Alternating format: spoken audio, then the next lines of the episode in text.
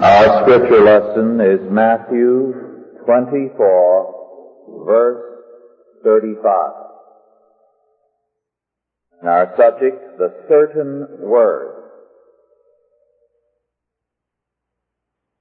Matthew 24, verse 35. Heaven and earth shall pass away, but my words shall not pass away. Salvation is the saving grace of God manifested by and through Jesus Christ, who by his perfect keeping of the law and through his vicarious and atoning death for sinners effected our salvation. God had declared in the beginning that sin would lead to death. Man chose to doubt that word. All the rest of Scripture proves the certainty of God's Word. God's absolute Word both requires death for sin, but also makes salvation certain. To understand the significance of the relationship of God's certain Word, God's assured Word salvation, let us examine an entry in the diary of Rabbi Martin Siegel, recently published, a very interesting, if totally humanistic document. The entry for June 24, 1969 reads, Several months ago, I talked to a couple who were feuding over whether to have a 15,000 bar mitzvah for their son. The father said he could not afford it and didn't want it. The mother said she wanted it whether the father could afford it or not. I urged her to have a small, modest affair. That will take courage, Rabbi, she said, but I'll try. She called me today to tell me that she had decided on a gala 15,000 spectacular. You'll drive your husband to bankruptcy, I said, but at least we'll be able to face our neighbors, she replied. The library in the community has been running a film called The Answer, which is about a riddle and one man's attempt to solve it. The riddle embodies all the problems of mankind, and its solution, we find out in the end, is no less than the Ten Commandments. Tonight I was invited to speak after the film. I told the group that I did not believe in abstract universals like the Ten Commandments. The librarian was very upset. Now the rabbi fails to see the connection between his denial of ten, the Ten Commandments and the attitude of the mother towards the son's bar mitzvah, which he condemns. But there is a relationship between the two. He has denied the Ten Commandments. He is the rabbi of a very well-to-do congregation in suburban New York. The congregation is totally governed by a pragmatic, everyday consideration. And why not? All they have ever gotten from any rabbi in that congregation is a denial of any absolute word of God. Now, if men are not governed by God, they will be governed by men and the opinions of men. Man's life can never be without an assured, certain word, a principle of action, a guarantee of salvation. For all too many in our time, this word is the word of man. In a situation very much like that which Rabbi Siegel reports, a woman justified a similar extravagance because she said it helped her husband and daughter. Her justification was existential. Her whole attitude was, what can my action do for me here and now? And what can it do for my daughter or for my husband here and now? Salvation for her was not a divine transaction, but a means, any means, of deliverance from evil and ruin. And evil and ruin meant anything that endangered her position and her family's position in the community. Salvation is a passion with men, but not necessarily a holy passion. There are as many men for whom salvation means deliverance from the necessity of righteousness as there are those who look to be delivered from sin and death. The cry is for deliverance, for redemption, for release, for preservation, for salvation. But very often into evil goals. Our Lord Himself taught in one parable the idea of salvation for many men was, as they faced the Son of God, simply this. We will not have this man to reign over us. Salvation for them meant the death of the Son of God. Many demand salvation from the certain Word of God to the open word of man. Remember that the temptation was, yea, hath God said. Is there a certain word, an infallible word of God? And Adam and Eve grasped at that as their salvation. They would be delivered from the certain word of God the certainty that when God spoke, certain consequences and ensued. That the wages of sin in every age are death. That in every age God's law is binding on man. Yea, hath God said. That was the thing they grasped at. For them it was salvation to be delivered from that certain word.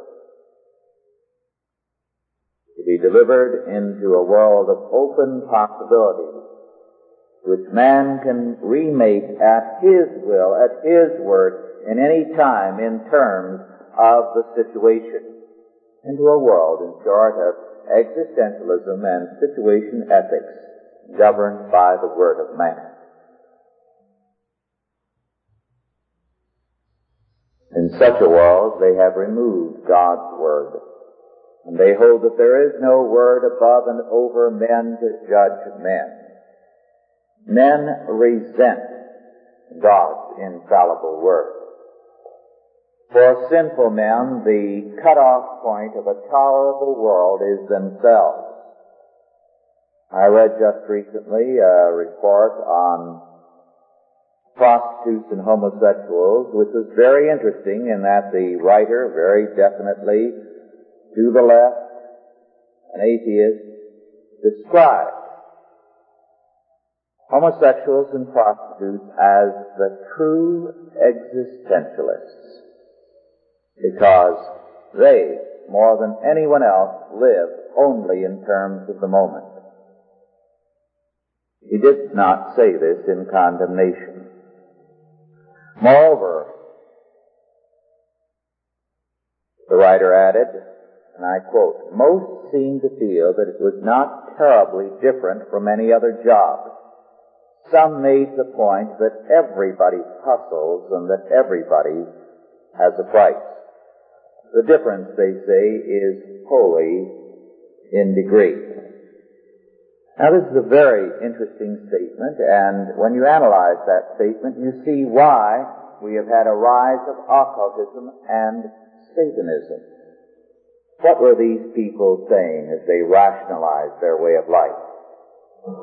First of all, they were denying that any higher law exists. They were taking the essential existentialist position, if there be no God, everything is possible. But second, their guilt had not disappeared. They still felt guilty in spite of all their attempts to deny that there was any God, any law. And so their alternative then was to say everybody is guilty. Everyone is equally sinful. In other words, everybody hustles. What does the thief say? Everybody steals. This is their rationalization. Indeed, I am guilty. I deny God, but I still feel guilty. So I will project my guilt on everyone and say everyone is the same as I am. We will not have this man to reign over us. No higher word, no higher authority, no higher law. The only reality which is tolerated is that which is below. And this leads to occultism, to Satanism. Sinful men are masochists. They are sadists. They punish themselves or seek to punish others because of their guilt feelings. Whereas occultism and Satanism masquerade as cults of power, which they are to a superficial degree, they are in essence a cosmic defeatism.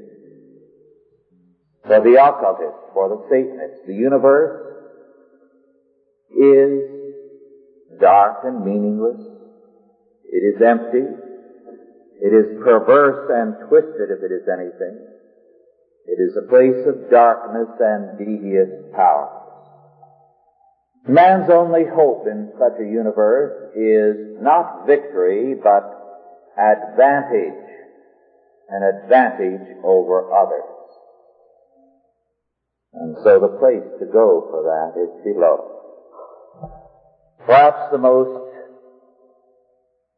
influential and important Satanist and occultist of, occultist of modern times was the man who wrote under the name of Eliphas Levi.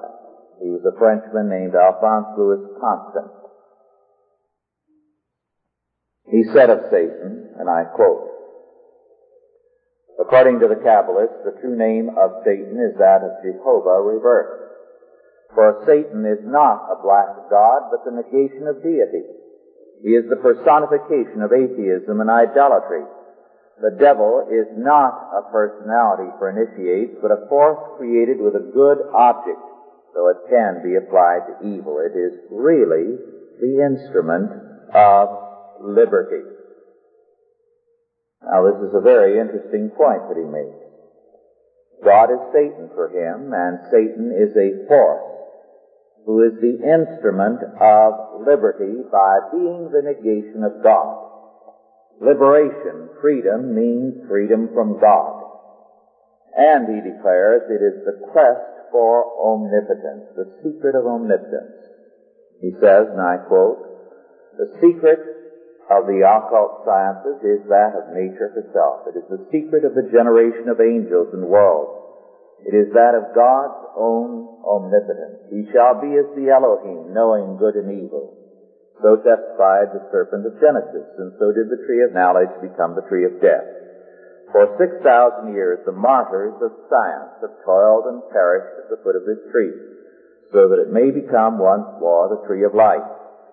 That absolute which is sought by the foolish and found only by the wise is the truth, the reality, and the reason of universal equilibrium. Such equilibrium is the harmony which proceeds from the analogy of opposites.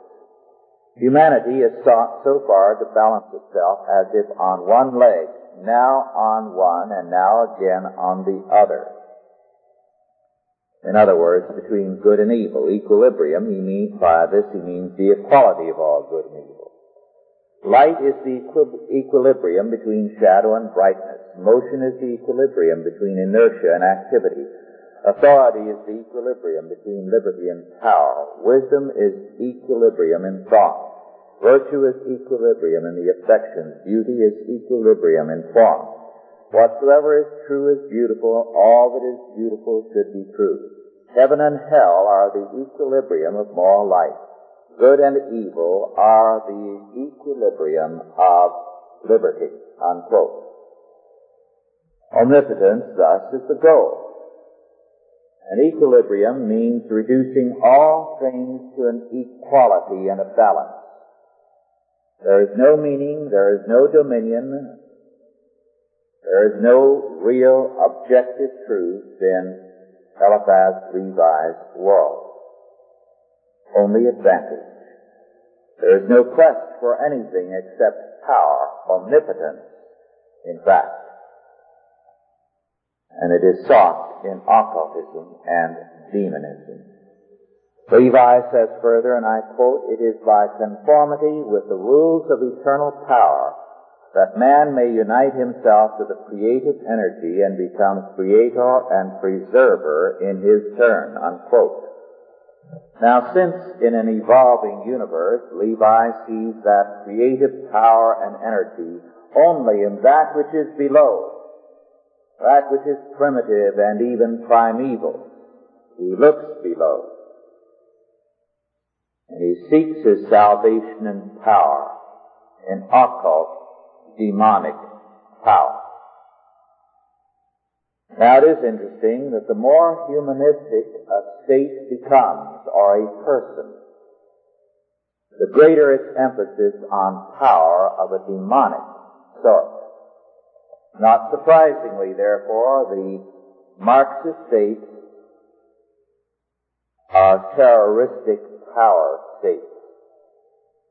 And the most brutal kind of terror takes over wherever you have a radically humanistic social order. This is the consequence of the denial of a certain word of God and a seeking of salvation in man's word and then inescapably looking below. Now as against this our Lord said, Heaven and earth shall pass away, but my word shall not pass away. This is a very important statement. When our Lord said, my words, Greek scholars who study the text closely tell us that it is a generalization. He is not talking about what he is saying at the moment. But every word that he has spoken, the application is total. So that our Lord is saying, all heaven and earth, all things shall pass away. But never my word. Any word. Because my word is always the fundamental, the creative, the authoritative, the infallible Word. The Gospel of John declares the first chapter, the third verse, all things were made by Him. And without Him was not anything made that was made. Heaven and earth were a product of His Word. He said, and they came into being and therefore they can pass away, but never His Word. This means, moreover, that because His Word is the creative Word, it is the predestinating Word. That as the second person of the Trinity, Jesus Christ declared the Word, and all things were declared, ordained, and predestined by His infallible Word. He declared Himself not a sparrow falls apart from the will of God. The very hairs of your head are all numbered. The government of God is that total. The world is a battlefield, but it is not a meaningless battlefield. It is one that is ordained unto victory.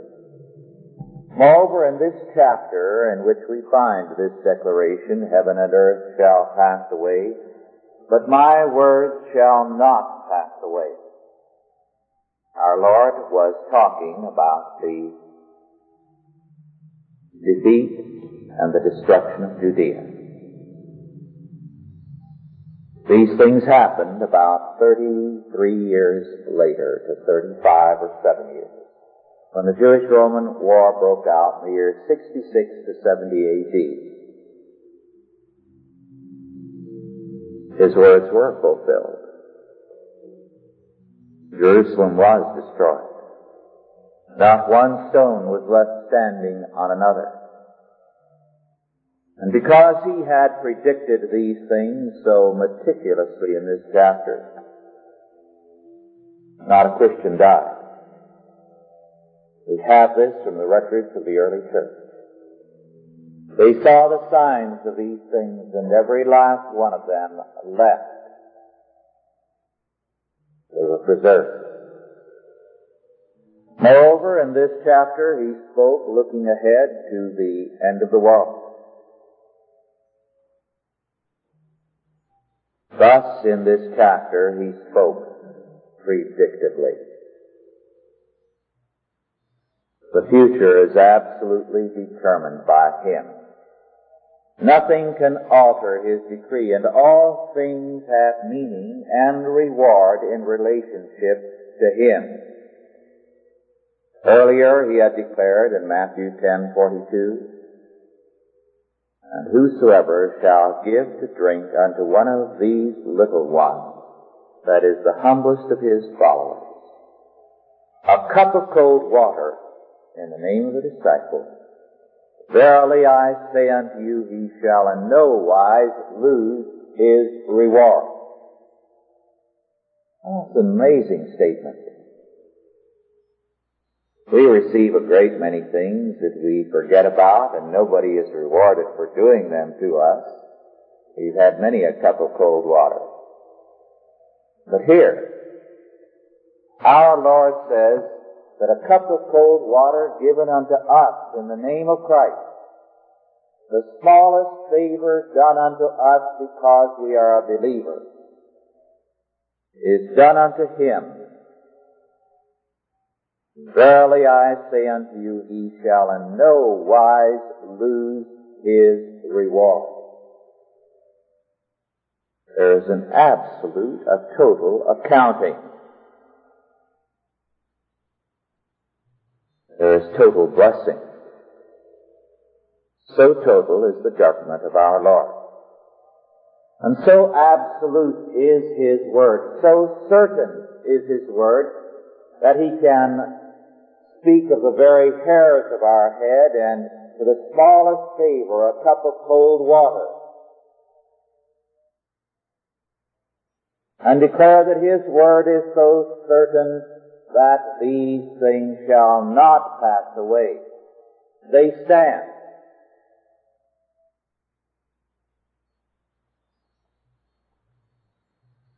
Christ's word is thus the certain word, the word of true power because it is the word of dominion. All power is given unto me in heaven and in earth, he declared. His word is therefore clearly the saving word. Over and over again, he declared men to be saved. This day is salvation come into this house. Rise up and walk. Thy sins be forgiven thee. He never said, it is possible you will be saved. It is possible your sins are forgiven. But he spoke absolutely because he knew what was in the heart of man. His was the certain word. Even on the cross and the agony of the cross. And I think all of you who heard Dr. Truman Davis a couple of weeks ago at the Chalcedon Guild dinner will never again forget the reality of the crucifixion. Even in the agony of the cross, he spoke a certain word. Turning to the thief, he said, Verily I say unto you, today thou shalt be with me in paradise. Before the agony of this day has given way to darkness, you and I shall be together in paradise. The certain word. No hesitation, no doubt, even in his agony, the certain word. Salvation is only possible in a universe in which God our Savior speaks an unchanging, a certain word. Only he who pronounces a word which will not pass away, and whose every word has total authority, can be man's Lord and Savior. World around us is running away from that certain word. But they cannot run. The word surrounds them. The word is written into every fiber of their being. To us who love that certain word, it undergirds our every step, and all our days are numbered and blessed by that certain word, which overlooks not a hair of our head, nor a cup of cold water. Let us pray. Almighty God, our Heavenly Father, we thank Thee that of Thy grace and mercy Thou hast saved us. And of Thy grace and mercy Thou hast ordained so great a reward for us, even for a cup of cold water given to the least of Thy disciples, to Thy followers. O Lord our God, how great and generous are Thy provisions and Thy government. And therefore, with glad Thee. We thank Thee that Thou art on the throne and that the victory is Thine. For Thine is the kingdom, the power, and the glory. Teach us, therefore, so to walk, with our eyes firmly fixed on Him who is our Lord, even Jesus Christ, that we may in all things be mindful not of the powers of evil, but of the power of Him who is our Lord and our Redeemer. In His name we pray. Amen.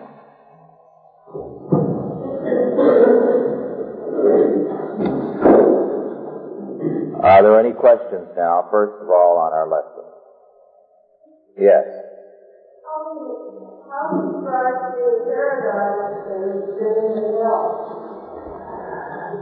Uh, the, a very good question. The question is this, how could Christ be in paradise and, as the Creed says, he descended into hell?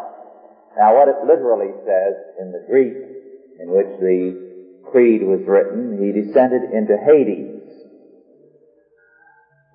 We don't have an exact translation of Hades in English.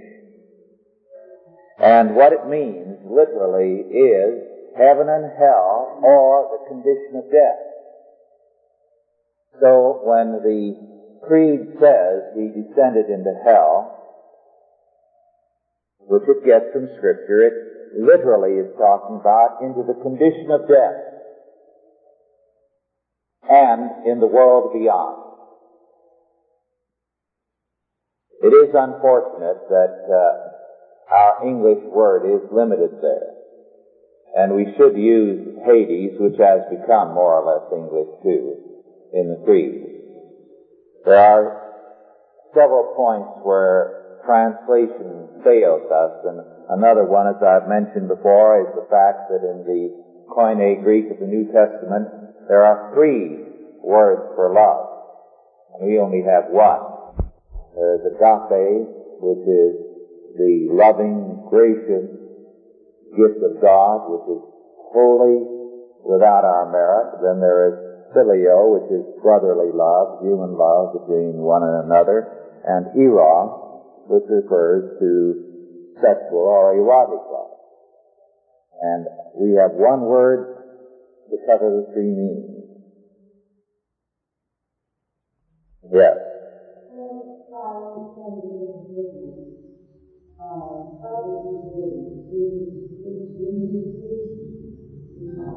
No, uh, very good question. When Christ descended into Hades, did he not preach to the souls in Hades?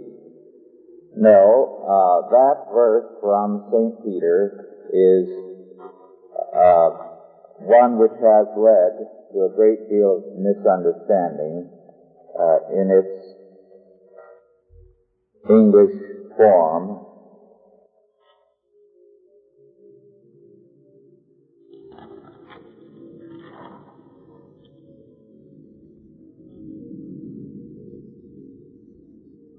Yes, in First Peter, the third chapter, the 18th verse, For Christ also hath once suffered for sin, the just for the unjust, that he might bring us to God, being put to death in the flesh, but quickened by the Spirit, by which also he went and preached unto the spirits in prison which sometime were disobedience, when once the long suffering of God waited in the days of Noah, while the ark was preparing, wherein few, that is, eight souls, were saved by water.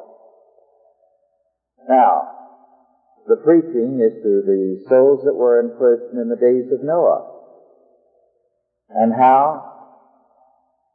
By the Spirit by the Holy Spirit. In other words, the reference is to the fact that through Noah, at another time before judgment came, our Lord preached to those who were about to perish through the person of Noah by His Spirit, not in person. And of course, now again, there was to be a judgment that was to destroy Jerusalem and Judea. And then, of course, the final judgment. And the preaching by the Spirit, or through the Spirit, in all these cases. Yes.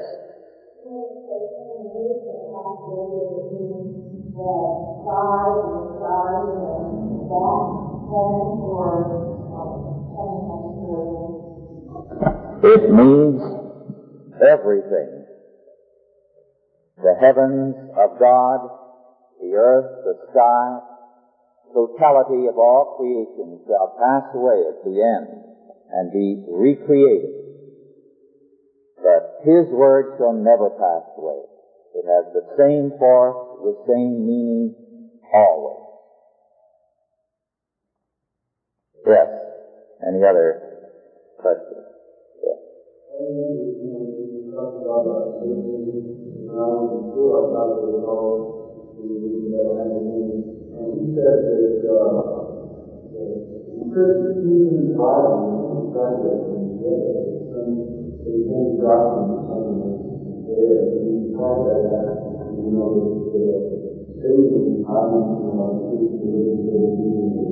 That uh, well, yes, there are many variations of that. Uh, one of the variations is repeating the Lord's Prayer backwards. It's taking it and reversing it. And uh, doing the same with the Ten Commandments. Thou shalt commit adultery. Thou shalt kill. Thou shalt kill. In other words, taking and reversing it one way or another. Thus, the essence of their position is negation, negation of God and His certain word. So, this is why they depend so heavily in Satanism on the Bible. They're basically fighting it. They're trying to eliminate the certain word. So they take it and play games with it. And this is what is involved in reading it backwards or sideways, up and down. There are all kinds of variations. The essence is to take the very word and negate its meaning. Yes.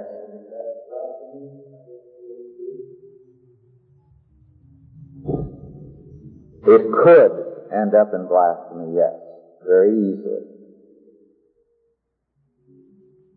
Yes.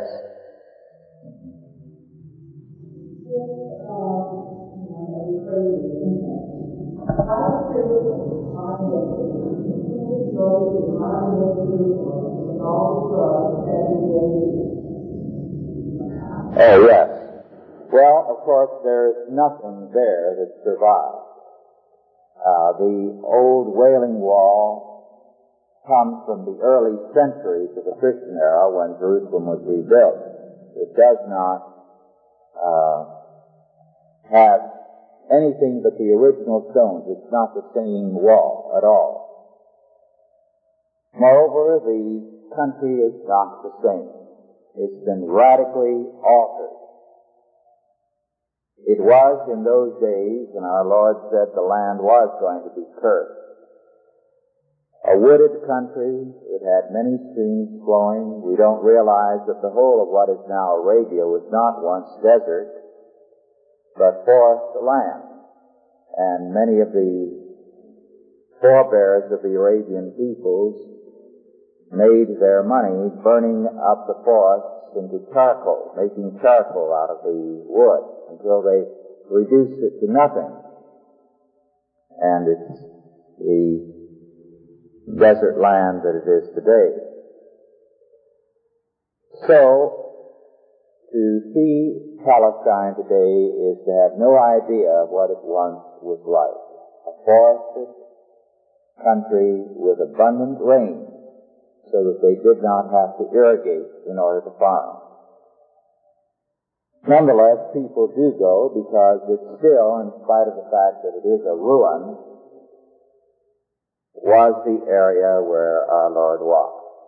And of course, pilgrimages were quite the thing during the Middle Ages, uh, very religious in motive. Now they are more uh, governed by uh, curiosity and historical interest. There's no particular merit in it. Yes.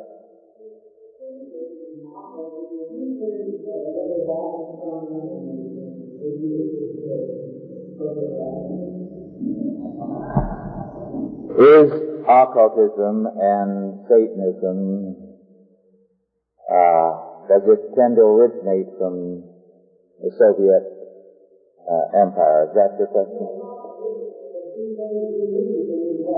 Oh, yes. Uh, I, I understand now. The question is, is it as big in the Soviet empire as it is here? And the answer is it cannot be formal there because any kind of organized activity by private individuals is forbidden. So that an organized occultism and an organized uh, Satanism is forbidden activity because any kind of private organization is forbidden. But once granted that, we have to say there is a great deal of it.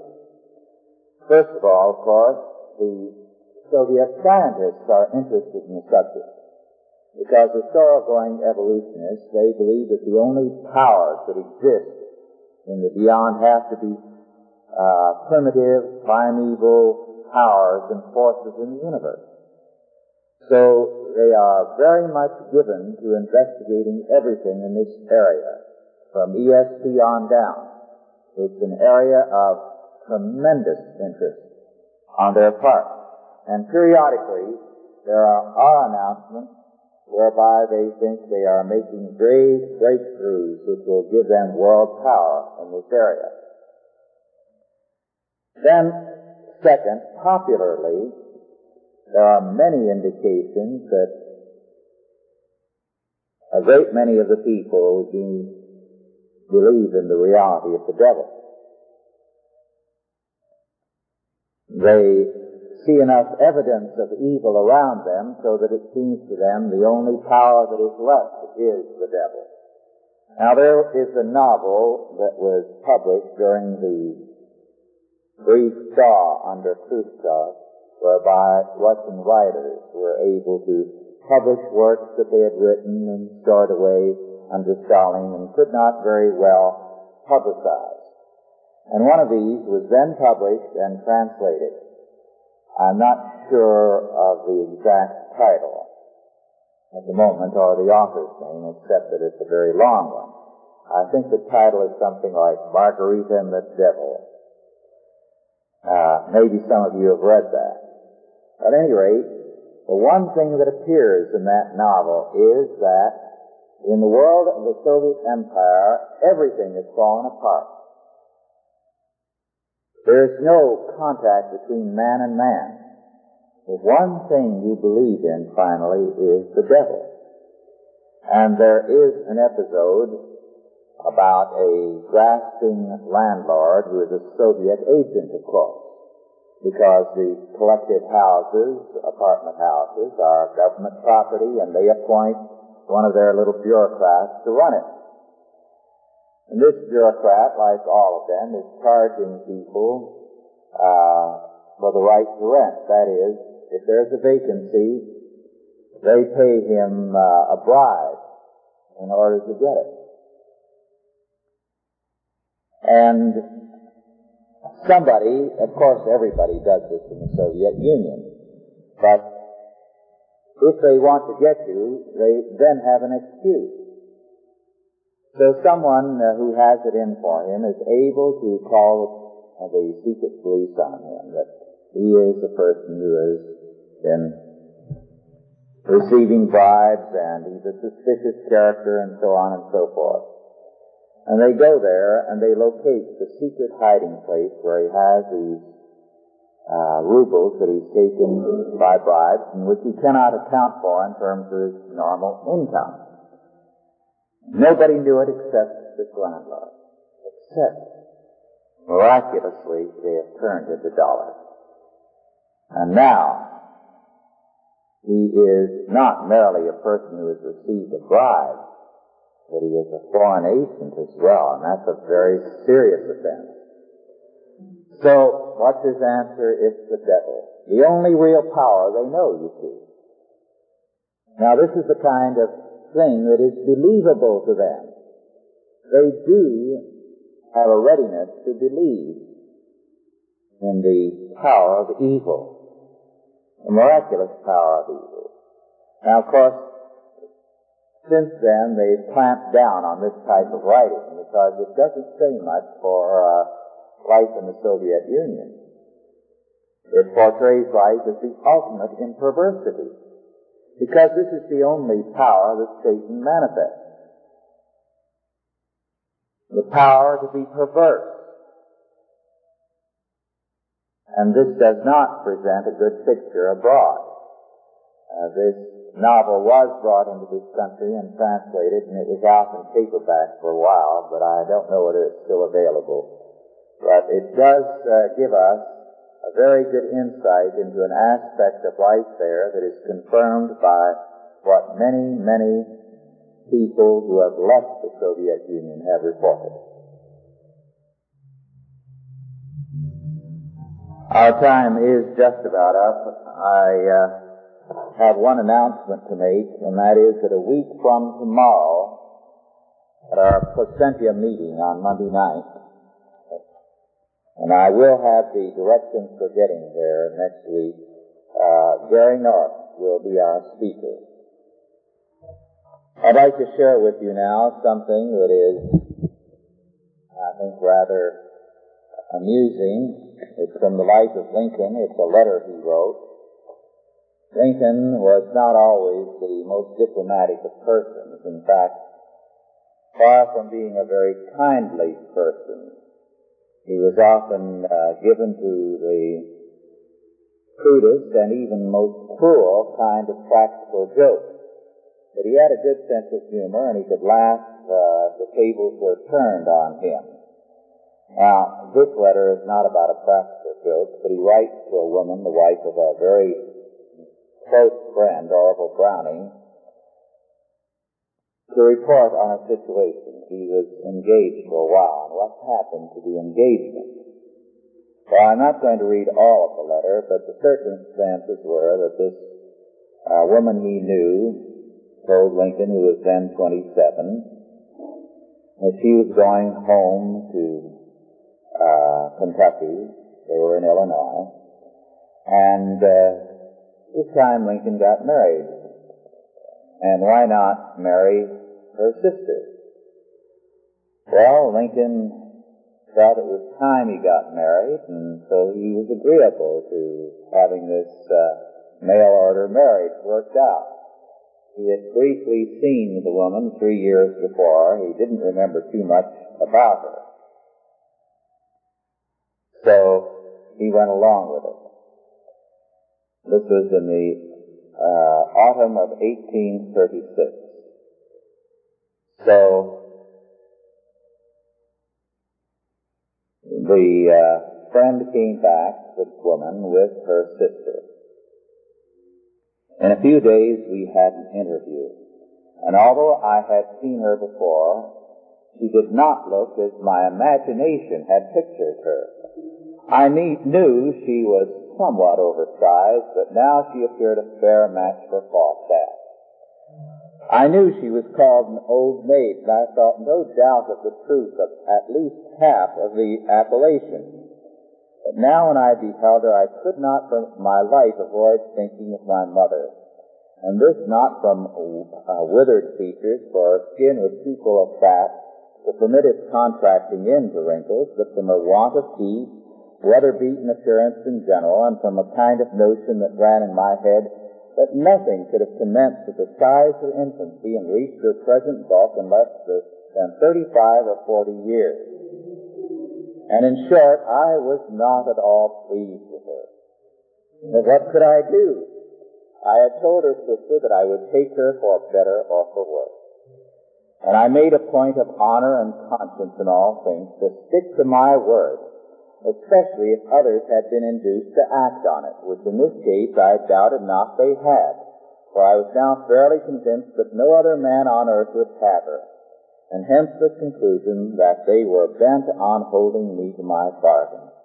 Well, thought I, I have said it, and be consequences what they may, it shall not be my fault if I fail to do it. At once I determined to consider her my wife. And this done, all my powers of discovery were put to the rack in search of perfections in her, which might fairly set off her defects. I tried to imagine she was handsome, which but for her unfortunate corpulency was actually true. Exclusive of this, no woman that I have seen has a finer face. I, I also tried to convince myself that the mind was much more to be valued than the person and in this he was not inferior, as I could discover, to any with whom I had been acquainted. Shortly after this, without attempting to come to any positive understanding with her, I set out for Vandalia, where and when you first saw me. During my stay there, I had letters from her which did not change my opinion of either her intellect or intention, but on the contrary confirmed it in both. All this while, I, although I was fixed firm as the third repelling rock in my resolution, I found I was continually repenting the rashness which had led me to make it. Through life I had been in no bondage, either real or imaginary, from the thraldom of which I so much desired to be free. After my return home, I saw nothing to change my opinion of her in any particular. She was the same, and so was I. I now spent my time between planning how I might get along through life after my contemplated change of circumstances should have taken place, and how I might procrastinate the evil day for a time, which I really dreaded as much, perhaps more, than an Irishman does the halter.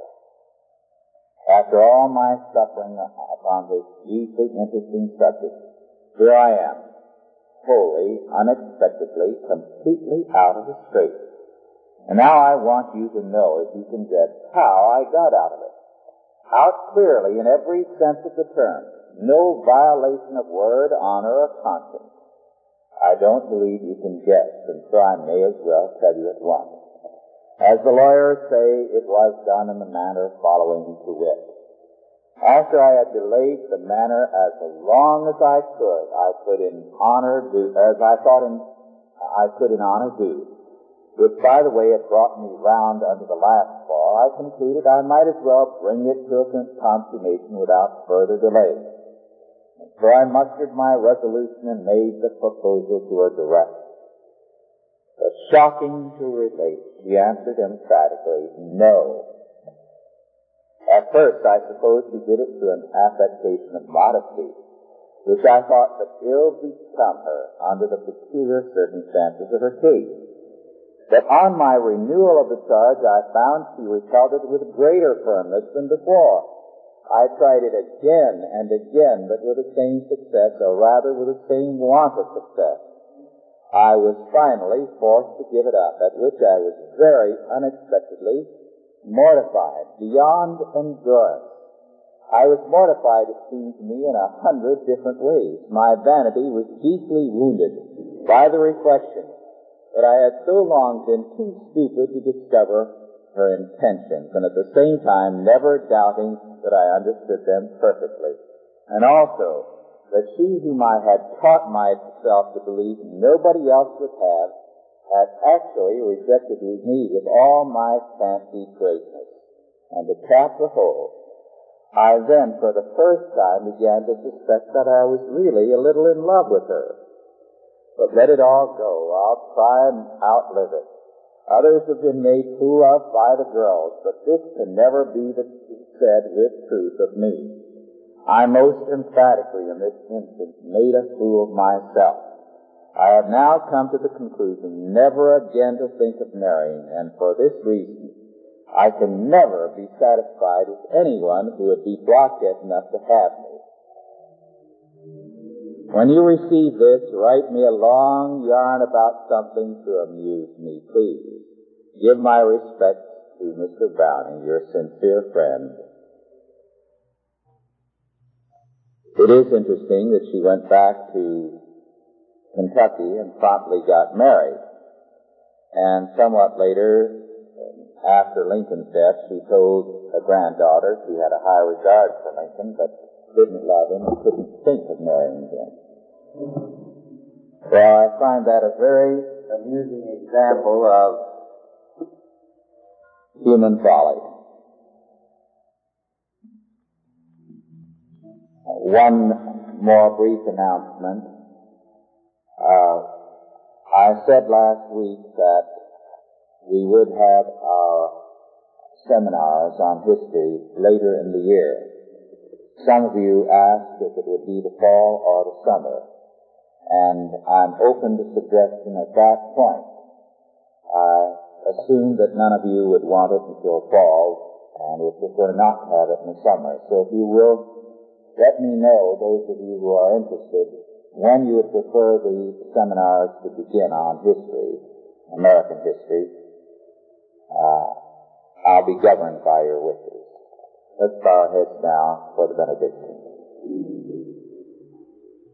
And now go in peace, God the Father, God the Son, and God the Holy Ghost bless you and keep you, guide and protect you, this day and always. Amen.